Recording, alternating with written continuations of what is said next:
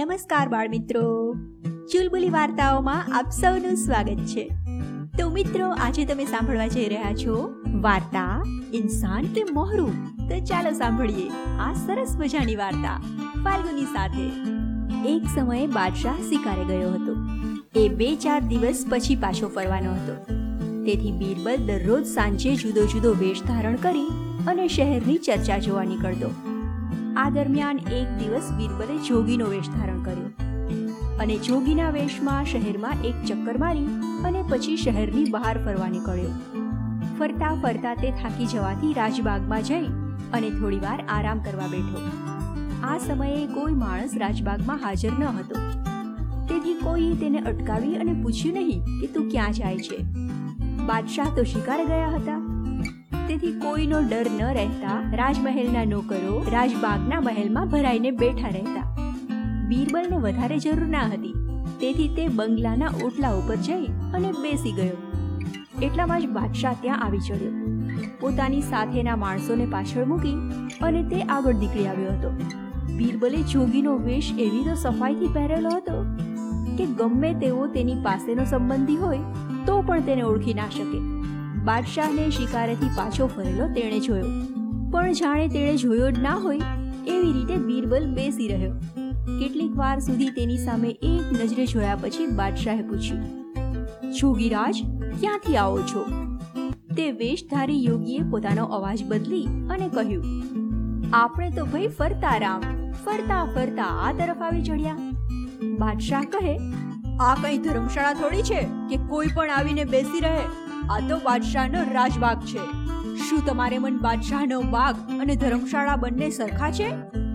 આ સાંભળી યોગીના વેશમાં રહેલા બીરબલે કહ્યું, નામવર, હું એક બે સવાલ પૂછું, તેનો જવાબ આપવાની જરા મહેરબાની કરશો? બાદશાહ કહે, હા, ચોક્કસ. બીરબલે પૂછ્યું, જ્યારે પહેલા રાજબાગ અને મહેલ બંધાયો, ત્યારે એમાં કોણ રહેતું હતું? બાદશાહ બોલ્યો, મારા વડીલો રહેતા હતા. બીરબલે પૂછ્યું, તે પછી?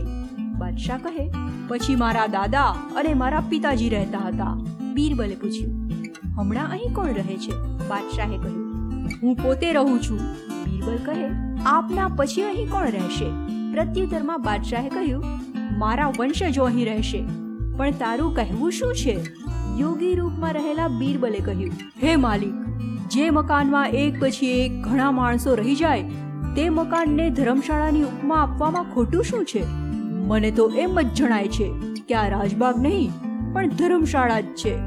આપણે બધા આ પૃથ્વી ઉપર મુસાફર છીએ.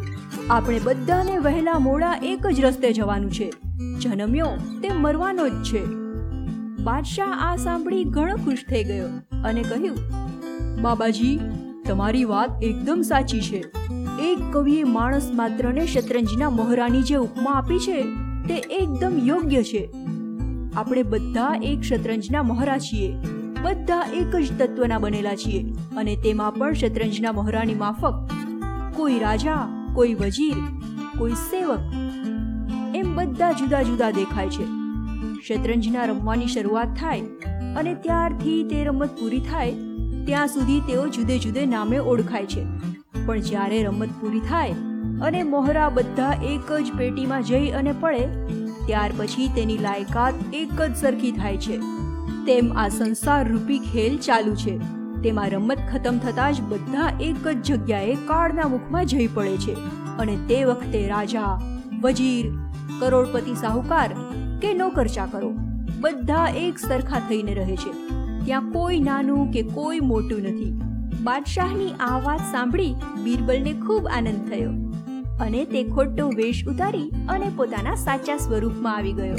પછી તેણે બાદશાહને કહ્યું, આપનું કહેવું સત્ય છે. આપની વાણી સાંભળી અને હું ઘણો આનંદ પામ્યો છું. આપ હંમેશા સત્કર્મો કરો છો. આપની સોબત મળવાથી હું ખરેખર ધન્યતા અનુભવું છું. આમ અલગ મલકની વાતો કરતા બંને જણ મહેલમાં દાખલ થયા. તો મિત્રો, આજની આ વાર્તા આપને કેવી લાગી? ચોક્કસ જણાવજો. ખૂબ ઝડપથી હું તમારા માટે લઈને આવું છું અકબર અને બીરબલની એક નવી વાર્તા. ત્યાં સુધી તમારું ખૂબ ધ્યાન રાખજો. આવજો.